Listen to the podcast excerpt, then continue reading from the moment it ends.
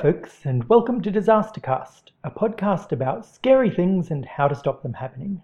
My name is Drew Rae, and this is episode 45 called Three Stories of Mann Gulch. We've talked before on this show about the different patterns that appear to appear in accident stories, and about the way storytelling choices can choose and change those patterns. In this episode, I'm going to explore that idea a little further by giving you several separate stories about the same accident. I'll try to limit my editorializing as much as possible to give you the full flavor of each point of view. My name is Dodge, but then you know that. It's written on the chart there at the foot end of the bed. They think I'm blind, but I can't read it. But I've read it every word, and every word it says is death. So confession is that the Let's start with Wikipedia. Wikipedia is intended to be a neutral source. That doesn't mean that it doesn't contain points of view, but its policies are aimed at describing the different sides in a debate rather than actually taking sides. So for this bit, I'll quote directly from the Mann Gulch fire August 49, North Montana. The hottest day on record, and the forest tinder dry. Lightning strikes. The Mann Gulch fire was a wildfire reported on August 5, 1949, in a gulch located along the upper Missouri River in the Gates of the Mountains Wilderness, Helena National Forest, in the state of Montana in the United States. A team of 15 smoke jumpers parachuted into the area on the afternoon of August 5, 1949, to fight the fire, rendezvousing with a former smoke jumper who was employed as a fire guard at the nearby campground. As the team approached the fire to begin fighting it, unexpected high winds caused the fire to suddenly expand, cutting off the men's route and forcing them back uphill. During the next few minutes, a blow up of the fire covered 3,000 acres in 10 minutes, claiming the lives of 13 firefighters, including 12 of the smoke jumpers. Three of the smoke jumpers survived. The fire would continue for five more days before being controlled. The United States Forest Service drew lessons from the tragedy of the Mann Gulch fire by designing new training techniques and safety measures that developed how the agency approached wildfire suppression. The agency also increased emphasis on fire research and the science of fire behavior. The fire started when lightning struck the south side of Mann Gulch at the gates of the mountains, a canyon over five miles long that cuts through a series of 1,200 foot cliffs. The place was noted and named by Lewis and Clark on their journey west in 1805. The fire was spotted by Forest Ranger James O. Harrison around noon on August 5, 1949. Harrison, a college student at Montana State University, was working the summer as recreation and fire prevention guard for the Meriwether Canyon campground. The previous year he'd been a smoke jumper, but had given it up because of the danger. As a ranger, he still had a responsibility to watch for and help fight fires, but it was not his primary role. On this day, he fought the fire on his own for four hours before he met the crew of smoke jumpers who'd been dispatched from Hale Field, Missoula, Montana, in a C 47. It was hot, with a temperature of 97 degrees Fahrenheit, and the fire danger rating was high, rated 74 out of a possible 100. Wind conditions that day were turbulent. One smoke jumper got sick on the way and did not jump, returning with the airplane to Hale Field. Getting off the plane, he resigned from the smoke jumpers. In all, 15 smoke jumpers parachuted into the fire. Their radio was destroyed during the jump after its parachute failed to open, while other gear and individual jumpers were scattered widely due to the conditions. After the smoke jumpers had landed, a shout was heard coming from the front of the fire. Foreman Wagner Dodge went ahead to find the person shouting and to scout the fire. He left instructions for the team to finish gathering their equipment and eat, then crossed the gully to the south slope and advanced to the front of the fire. The voice turned out to be Jim Harrison, who'd been fighting the fire himself for the past four hours. The two headed back, Dodge noting that you could not get closer to within 100 feet of the fire due to the heat. The crew met Dodge and Harrison about halfway to the fire. Dodge instructed the team to move off the front of the fire and down the gully, crossing back over to the thinly forested and grass covered north slope of the gulch, side hilling, keeping the same contour elevation, and moving down gulch towards the Missouri River. They could then fight the flyer from the flank or behind, steering the fire to a low fuel area. Dodge returned with Harrison up the gulch to the supply area, where the two stopped to eat before returning for the all night work of fighting the fire. While there, Dodge noticed the smoke along the fire front boiling up, indicating an intensification of the heat of the fire. He and Harrison headed down the gulch to catch up with the crew. By the time Dodge reached his men, the fire at the bottom of the gulch was already jumping from the high south slope of Mann Gulch to the bottom of the north side of the gulch. As the fire jumped across to the bottom of the north slope, the intense heat of the fire combined with wind coming off the river and pushing the flames up the gulch into the fast burning north slope grass, causing what the fires, fighters call a blow up. The crew could not see the bottom of the gulch, the various side ridges running down the slope obscuring their view, and they initially continued down the side of the ridge. When Dodge finally got a glimpse of what was happening below, he turned the men around and started the mangling back up the side of the ridge. Within a couple of hundred yards, he ordered the men to drop packs and heavy tools.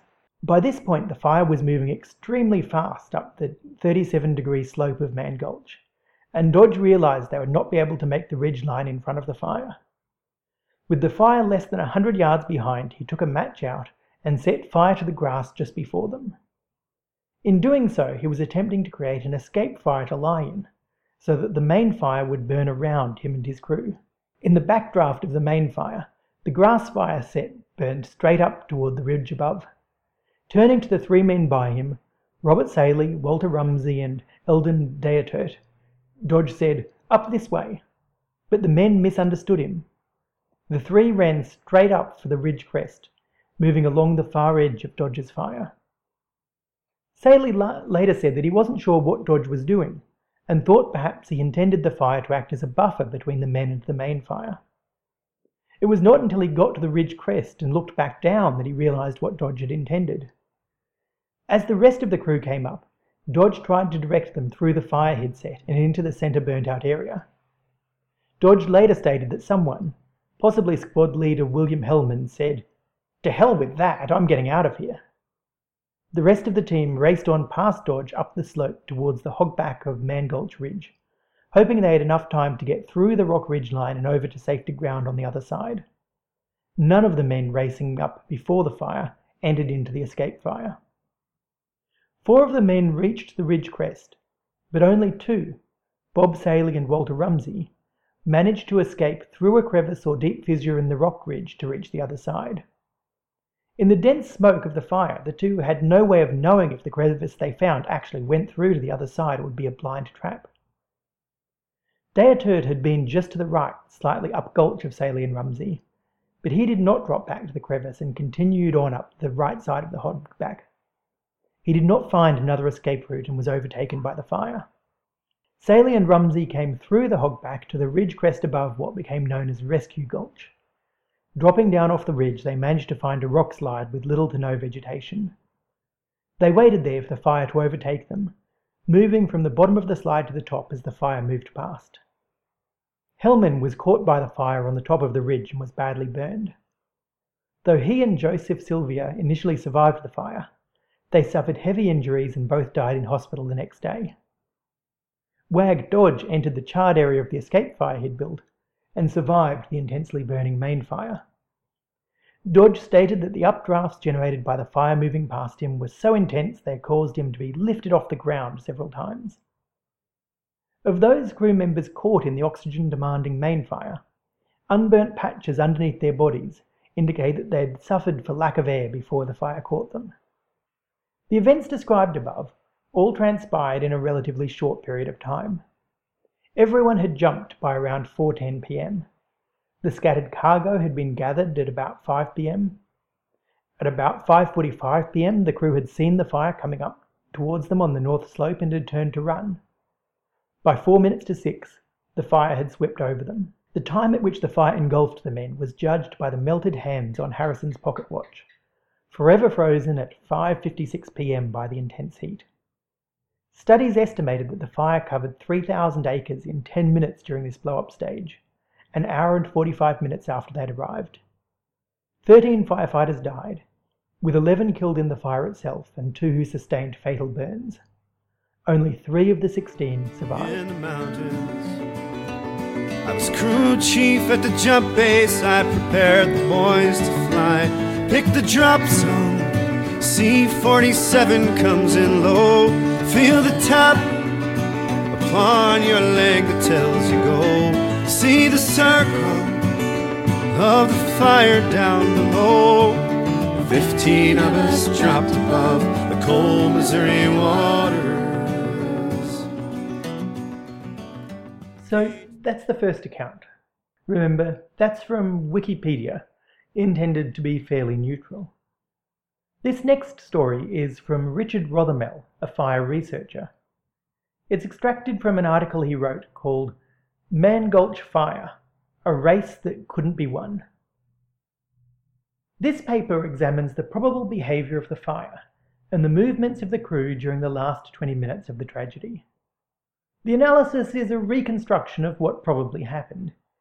Even though events late in the story appear to be worked out precisely, they cannot be verified and must be taken for what they are reconstructed estimates. Analysis of fire behaviour requires data on fuels, weather, topography, and the fire situation. For those readers who wonder how it's even remotely possible to reconstruct these events, five types of information make it possible. 1. The location of the crew's movements and actions were recorded. The distances between significant actions were checked and measured. 2. The crew's foreman survived. His testimony during the initial investigation provided estimates of the fire's position with respect to the crew at significant moments. 3. Archived weather data and site maps were available. 4. Survivors Sallee and Rumsey recalled the types of vegetation cover they were moving through. 5. Calculations of the fire's approximate rate of spread along sections of the route were integrated with known distances and times to estimate the rate at which the crew travelled. The fire's rate of spread, its intensity, and its flame length were calculated by using mathematical models developed from a combination of lab laboratory fire experiments and field data. The Mann Gulch fire was spotted at 12:25 p.m. on August 5, 1949, a very hot and windy day. The fire was in the Gates of the Mountains wild area, just east of the Missouri River, 20 miles north of Helena, Montana. Temperatures that day reached 97 degrees Fahrenheit in Helena. The fire started near the top of a ridge between Mann Gulch and Meriwether Canyon. Mann Gulch is a minor drainage leading into the Missouri River from the east. It is funnel shaped, narrowing to a width of one, fourth, one quarter of a mile at the river. The highest flanking ridge where the fire started is on the south side of the drainage between Mann Gulch and Meriwether Canyon. The ridge on the north side of the drainage, where the fire overran the crew, is not as high as the ridge to the south. Vegetation on the north side of Mann Gulch was mature 60 to more than 100 year old ponderosa pine. The south side was covered with 15 to 50 year old Douglas fir, mixed with mature ponderosa pine and some mature juniper. Fronting the river was a stand of 60 to more than 80 year old Douglas fir. Mixed pine and fir grew in the bottom of the gulch. At the time of the fire, lower elevations had heavier undergrowth, which gave way to scattered timber and grass in the drier areas further up the gulch. Access to this roadless area is difficult. Therefore, smoke jumpers were called when the fire was discovered. One of the basic tenets of firefighting is to reach a fire quickly. Then it can be attacked while it's still small. Smoke jumpers are very effective at reaching a fire quickly because they travel by aeroplane and use parachutes to land near the fire. The jump, completed between 3.50 and 4.10 pm, was considered routine. The cargo drop did not go smoothly though. The plane, a twin-engine DC-3, encountered heavy turbulence at normal drop altitude and was forced to climb before dropping the remaining cargo. Firefighting gear was scattered and the crew's radio was broken. By the time the jumpers gathered their gear, it was nearly 5 pm. They did not feel the fire threatened them then. While getting the crew and equipment organized, Foreman Dodge heard someone shouting near the fire. He instructed squad leader William Hellman to equip the crew and lead them down the north side of Mann Gulch towards the Missouri River, while Dodge went ahead to see who was shouting. Near the top of the ridge close to the head of the fire, Dodge met James Harrison, a recreation and fire prevention guard from the Helena National Forest. Harrison, based at nearby Meriwether Campground, had been the first to spot the fire and had been trying to keep it from crossing into Meriwether Canyon while he awaited help.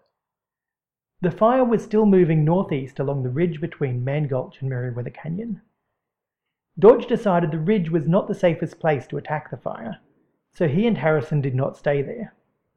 After a quick lunch, they caught up with Hellman and the crew who were traversing the slope, heading down the gulch towards the Missouri River. The smoke jumpers believed they were going to attack the fire in another location, certainly a safer location that would be on the upwind side of the fire near the river. Dodge had a clear view of the fire and could see it was burning more rapidly than before. In Helena, the wind had been blowing from the north and east at 6 to 8 miles an hour that afternoon. At 3:30 p.m., the wind switched to the south, increased to 24 miles an hour, and continued to blow strongly from the south at 14 to 22 miles an hour. Because of the orientation of the canyons and ridges, a strong southerly wind would create extreme turbulence at the mouth of Mann Gulch, producing strong winds that would blow up the gulch toward the crew. Foreman Dodge and Recreation Guard Harrison overtook the crew at about 5:40 p.m. Survivors Sallee and Rumsey both said the crew was not worried about safety, but Sallee thought he heard Dodge say something about the thicket of ponderosa pine and Douglas fir they were in being a death trap. They continued down the canyon for another five minutes covering about 400 yards, when they saw fire blocking their route to the river. Firebrands from the main fire had started spot fires in the timber ahead of them. These fires were rapidly becoming more intense. During discussions after the tragedy that followed, fire experts were particularly concerned with understanding how the fire got from the ridge high on the south side of Mann Gulch to the mouth of the gulch and later to the north side. To this day, two opinions persist. One is that downdrafts of a small local thunderstorm blew the fire off the ridge into the mouth of the canyon. Other fire experts suspected whirlwinds may have spread the fire. Fire whirls and downdrafts from thunderstorms, or the fire's convection column, can occur together. The spot fires, which had started in heavy surface fuels, would have become intense, with flames extending into the tree crowns and climbing the tree boles. The tree crowns would have caught fire and the strong gusty winds would have pushed the fire through the crowns. The crew could see a convection column of black smoke from the burning tree crowns between them and the Missouri River. The fire at this stage was burning in a stand of much denser forest than they were in farther up the gulch. Fuels in the area where the spot fires started were estimated to have been timber litter and live understory vegetation, interspersed with accumulations of heavy wood and down woody material. The wind-driven crown fire burning up the slope would have spread four to six times faster than the surface fire, or 80 to 120 feet per minute. Once the crown fire developed on the steep slope and was being driven by the turbulent winds, it would have spread at the faster rate of 120 feet per minute.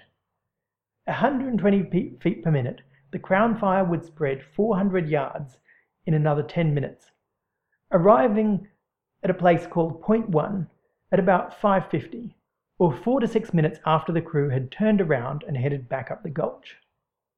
Um, this is Drew interspersing here. Point one is a thing marked on a diagram as where the firefighters turned around and started heading back away from the fire. Continuing. Foreman Dodge said the fire was 150 to 200 yards away when the crew turned around. The surviving crew members, Rumsey and Sallee, recognized the danger and quickly moved up to stay close to Dodge. As the crew moved back up the canyon, the timber began to thin. More grass and brush appeared in the understory.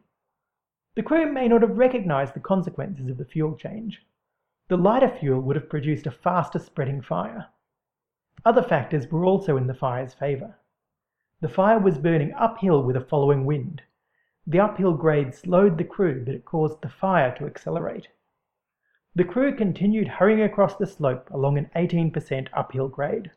The survivors reported that they travelled through tall grass much of the time. Grass would have been fully dried out at this low elevation. As the timber thinned, the fire would have been more exposed to the wind. We estimated mid-flame winds increased from 5 to about 7.5 miles an hour in the thinner timber. We assumed the wind, although gusty and variable, was blowing in the same direction the crew was hurrying. The fire's rate of spread through the grass would have been about 170 to 280 feet per minute, considerably faster than the earlier 120 foot per minute rate of spread. In the grass, flame lengths would have reached 16 to 20 feet. The fire would still have been burning through the crowns, but since the trees were more scattered, the surface fire was probably moving ahead of the crown fire. After turning around, the crew went faster through each successive leg of the journey, but the fire went even faster. Dodge told his crew to discard their heavy tools. Most of the crew realized now that they were in real trouble. In his testimony, Dodge said that when the crew members dropped their tools, the fire was only 75 to 100 yards behind them. If the fire were traveling at 280 feet per minute, it would cover that distance in about one minute. Therefore, the crew would have dropped tools about one minute ahead of the fire. For the next leg, to where Dodge lit the escape fire, conditions were similar, except that the timber was even thinner. This allowed the wind near the surface to increase to an estimated 9 to 13 miles an hour. Consequently, the fire's spread rate would have increased to somewhere between 360 and 610 feet per minute. Flame lengths in the surface vegetation would have been 24 to 30 feet, with the flames from crowning trees reaching much higher. The most pernicious effect of the crew's retreat up the canyon was that they had moved out of the timber into open areas more exposed to the wind. Most fire fatalities have occurred in flashy fuels or on the periphery of larger fires. Fires spread rapidly in light fuels and can change direction and accelerate quickly as the wind shifts. Ironically, the crew did not reduce their danger when they moved into lighter fuels.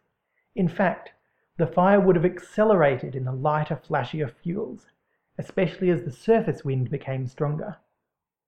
The crew may have broken up after dropping their tools. The official report states all tools were found within a 100 foot circle, so the crew was together at that point. Sallee said that Navon, a former paratrooper who'd fought with 82nd Airborne Division in World War II, could be seen up the slope ahead of the crew. Others may already have joined him because the final position of the bodies showed four crew members travelled much further than the others. From the point where the crew dropped their tools to the point where Dodge lit, the escape fire, is about 240 yards. If the fire was spreading from 360 to 610 feet per minute, it would have covered that distance in one to two minutes. When the crew emerged from the trees into the grass, Dodge must have realized they could not reach safety, and conceived the idea of burning away a small clearing. This escape fire, as it's come to be called, would quickly clear an area where the crew could go, after the fine fuels burned away, giving them a chance to escape the flames of the main fire.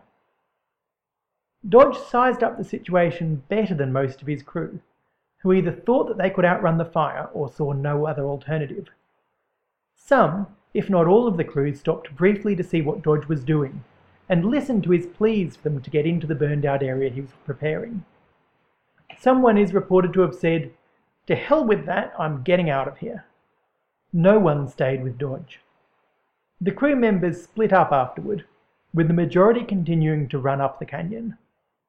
Some travelled on the contour, and others went slightly downhill. The slowest of the crew members only got about a hundred yards before being caught by the fire. One man broke his leg while fleeing on the steep rocky slope. The fire could have covered a hundred yards in less than a minute at its calculated rate of 600 to 750 feet per minute. Dodge estimated the men were caught in 30 seconds.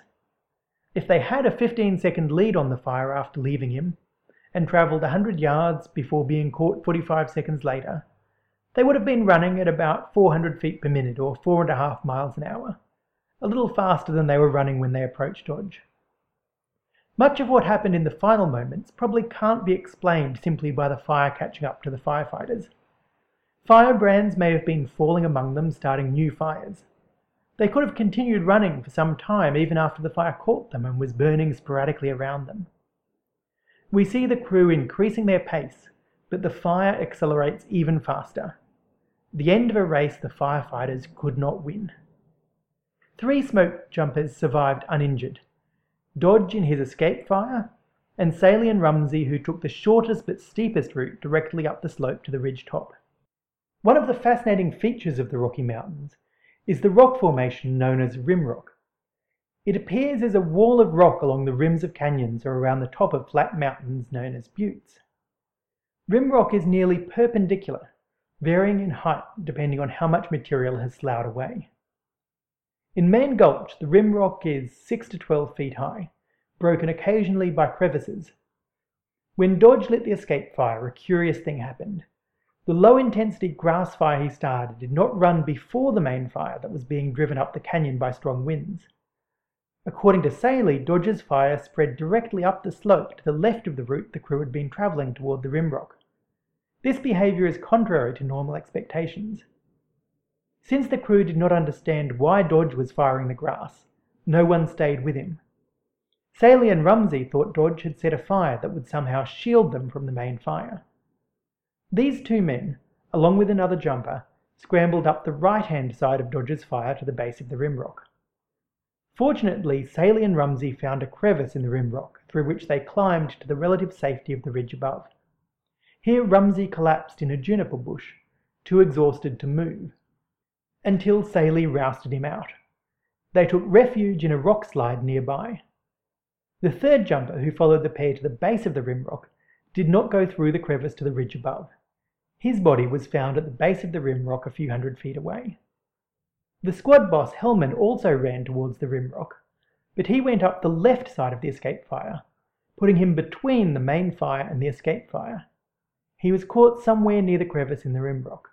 Although he made it over the top, he died from his burns the next day. Dodge lay down within the area he'd burned off. The grassy slope quickly burned away, giving him a large area free of fuels to prevent the main fire's flames or radiation from injuring him. Dodge said fierce winds lifted him off the ground three times during the few minutes it took the fire to pass over him. At 6.10, Dodge was able to sit up and move about, between the pockets of fire that were still burning. The most obvious thing about Rothermel's story is the level of detail. Details can make an account seem more accurate, closer to some real truth. But remember that Rothermel himself warns about that, suggests that actually a lot of these things are extrapolation. They're vivid and detailed, but they are just guesses at what happened. And think back over what the details are. All of the extra information is about the behavior of the fire and why the beha- fire behaved in that way. In fact, in Rothermel's account, the fire is really the protagonist of the story. It's a force of nature with very detailed reasons for doing what it does. By contrast, the smoke jumpers are almost cardboard cutout characters. Apart from a couple of key moments where they turn around, where Dodge lights the escape fire, where the others run, where Sallee and Rumsey make it through the crevice, the humans are all reacting rather than acting. And even these decisions are given short treatment compared to the behavior of the fire. The fire is complex, the humans are pretty simple, the way Rothermel tells the story. Fire seemed bigger. So I ordered them to Side Hill. We'd fight it from below. We'd have our backs to the river. We'd have it licked by morning, even if we took it slow. But the fire crowned jumped the valley just ahead.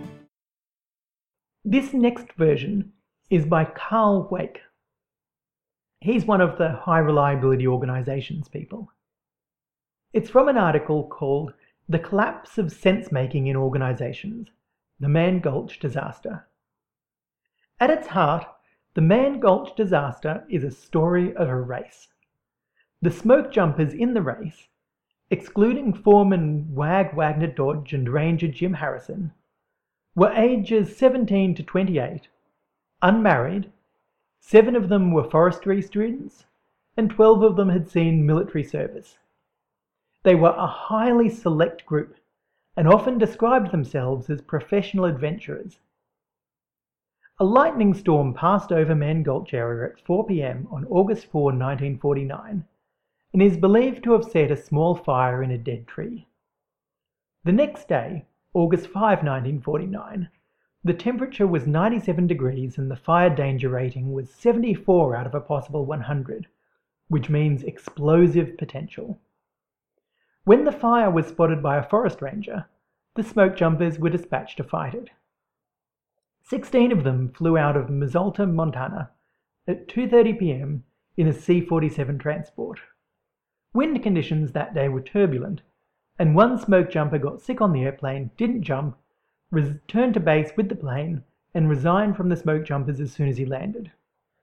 The smoke jumpers and their cargo were dropped on the south side of Mann Gulch at 4:10 p.m from 2,000 feet rather than the normal 1,200 feet due to the turbulence. The parachute that was connected to their radio failed to open, and the radio was pulverized when it hit the ground. The crew met Ranger Jim Harrison, who'd been fighting the fire alone for four hours, collected their supplies, and ate supper. About 5:10 they started to move along the south side of the gulch to surround the fire. Dodge and Harrison, however, having scouted ahead, were worried that the thick forest near which they had landed might be a death trap. They told the second in command, William Hellman, to take the crew across to the north side of the gulch and march them toward the river along the side of the hill. While Hellman did this, Dodge and Harrison ate a quick meal. Dodge rejoined the crew at 5:40 p.m. and took his position at the head of the line moving toward the river. He could see flames flapping back and forth on the south slope as he looked to his left. At this point, Dodge saw that the fire had crossed the gulch 200 yards ahead and was moving toward them. Dodge turned the crew around and had them angled up the hill toward the ridge at the top. They were soon moving through bunch grass that was two and a half feet tall and were quickly losing ground to the 30 foot high flames that were soon moving toward them at 610 feet per minute. Dodge yelled at the crew to drop their tools, and then, to everyone's astonishment, he lit a fire in front of them and ordered them to lie down in the area it had burned. No one did, and they all ran for the ridge. Two people, Sallee and Rumsey, made it through a crevice in the ridge unburned. Hellman made it over the ridge, burned horribly, and died at noon the next day. Dodge lived by lying down in the ashes of his escape fire. And one other person, Joseph Sylvia, lived for a short while and then died. The hands on Harrison's watch melted at 5.56, which has been treated officially as the time the 13 people died. After the fire passed, Dodge found Sallee and Rumsey, and Rumsey stayed to care for Hellman while Sallee and Dodge hiked out for help. They walked into the Meriwether Ranger Station at 8.50 p.m., and rescue parties immediately set out to recover the dead and dying. All the dead were found in an area 100 yards by 300 yards. It took 450 men five more days to get the 4,500 acre Mann Gulch fire under control. At the time the crew jumped on the fire, it was classified as a Class C fire, meaning its scope was between 10 and 99 acres. When the smoke jumpers landed at Mann Gulch, they expected to find what they had come to call a 10 o'clock fire. A 10 o'clock fire is one that can be surrounded completely and isolated by 10 o'clock the next morning. The spotters on the aircraft that carried the smoke jumpers figured the crew would have it under control by 10 o'clock the next morning. People rationalized this image until it was too late. And because they did, less and less of what they saw made sense. 1. The crew expects a 10 o'clock fire, but grows uneasy when this fire does not act like one. 2. Crew members wonder how this fire can be all that serious if Dodge and Harrison eat supper while they hike toward the river. Number 3. People are often unclear who's in charge of the crew. Number 4. The flames on the south side of the gulch look intense, yet one of the smoke jumpers, David Navon, is taking pictures, so people conclude the fire can't be that serious, even though their senses tell them otherwise. 5. Crew members know they're moving toward the river where they'll be safe from the fire, only to see Dodge inexplicably turn them round away from the river and start angling upslope, but not running straight for the top. Why? Dodge is the only one who sees the fire jump the gulch ahead of them. 6. As the fire gains on them, Dodge says, Drop your tools. But if the people in the crew do that, then who are they? Firefighters? With no tools? 7. The foreman lights a fire that seems to be right in the middle of the only escape route people can see. 8. The foreman points to the fire he started and yells, Join me, whatever that means. But his second in command sounds like he's saying, To hell with that, I'm getting out of here. 9. Each individual faces the dilemma. I must be my own boss, yet follow orders unhesitatingly, but I can't comprehend what the orders mean, and I'm losing my race with the advancing fire. As Mann Gulch loses its resemblance to a 10 o'clock fire, it does so in ways that make it increasingly hard to socially construct reality. When the noise created by wind, flames, and exploding trees is deafening, when people are strung out in a line and relative strangers to begin with, when they're people who love the universe but are not intimidated by it, when the temperature is approaching a lethal 140 degrees, people can neither validate their impressions with a trusted neighbor or pay close attention to a boss who's also unknown and whose commands make no sense whatsoever. As if these were not obstacles enough, it's hard to make common sense when each person sees something different or nothing at all because of the smoke. The crew's stubborn belief that it faced a 10 o'clock fire is a powerful reminder that positive illusions can kill people.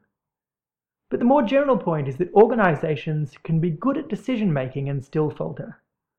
They falter because of deficient sense making. The world of decision making is about strategic rationality. It's built from clear questions and clear answers that attempt to remove ignorance. The world of sense making is different. Sense making is about contextual rationality. It's built out of vague questions, muddy answers, and negotiated agreements that attempt to reduce confusion. People in Mann did not face questions like where should we go, when do we take a stand, or what should our strategy be? Instead, they faced the more basic, the more frightening feeling that their old labels were no longer working. They were outstripping their past experience and were not sure either what was up or who they were.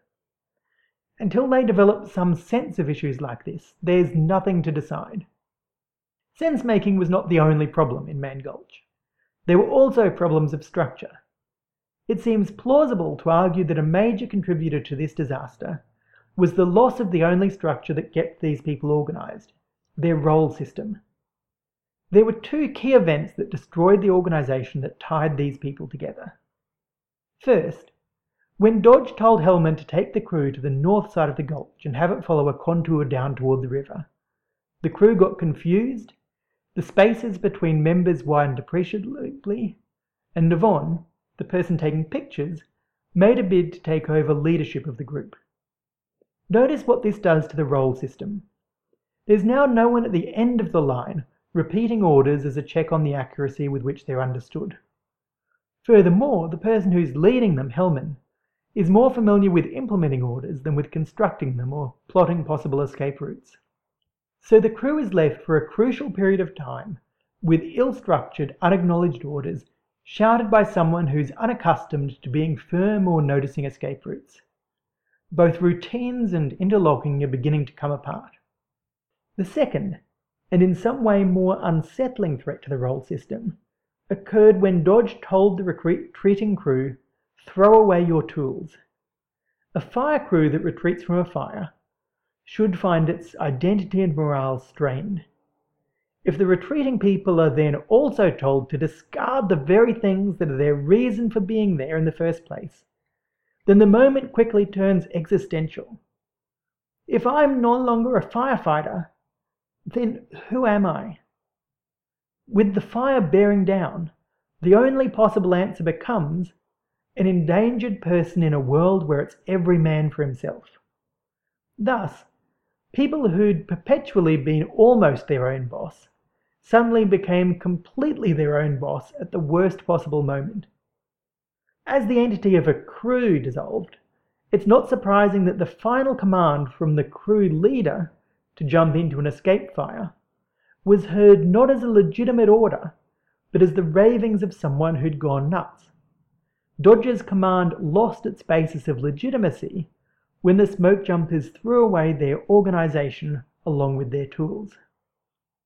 It's intriguing that the three people who survived the disaster did so in ways that seemed to forestall group disintegration. Sallee and Rumsey stuck together. Their small group of two people did not disintegrate, which helped them keep their fear under control. As a result, they escaped through a crack in the ridge that the others either didn't see or thought was too small to squeeze through. Wag Dodge, as the formal leader of a group he presumed still existed, ordered his followers to join him in the escape fire. Dodge continued to see a group and to think about its well being, which helped keep his own fear under control. The rest of the people, however, took less notice of one another. Consequently, the group as they knew it disintegrated. As their group disintegrated, the smoke jumpers became more frightened, stopped thinking sooner, pulled apart even more, and in doing so lost a leader follower relationship, as well as access to the novel ideas of other people who are a lot like them. As these relationships disappeared, individuals reverted to primitive tendencies of flight. Unfortunately, this response was too simple to match the complexity of the Mann Gulch fire. What holds organisation in place may be more tenuous than we realise.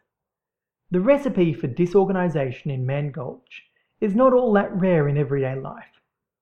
The recipe reads thrust people into unfamiliar roles, leave some key roles unfilled, make the task more ambiguous, discredit the role system, and make all of these changes in a context in which small events can combine into something monstrous. Faced with similar conditions, organizations that seem much sturdier may also come crashing down, much like Icarus, who overreached his competence as he flew toward the sun, and also perished because of fire. I struck a match to waist high grass, running out of time. Tried to tell them Step into this fire I've set. We can't make it. This is the only chance you'll get. But they cursed me, ran for the rocks above instead. I lay face down and prayed above the cold Missouri water. Rhetorical flourishes aside, and Weick is big on the rhetorical flourishes. The difference with his account is that it's hardly about the fire at all. Weick is trying to get inside the heads of the actors, and he provides details which match. It's not that he has less detail than Rothermel, it's just that his detail is all about the people. He talks about the age and background of the jumpers. He talks about their military service. He talks about their group roles and the way the group communicates. He talks about how the team is put together. He speculates not only about what they could see and hear, but about what they believed.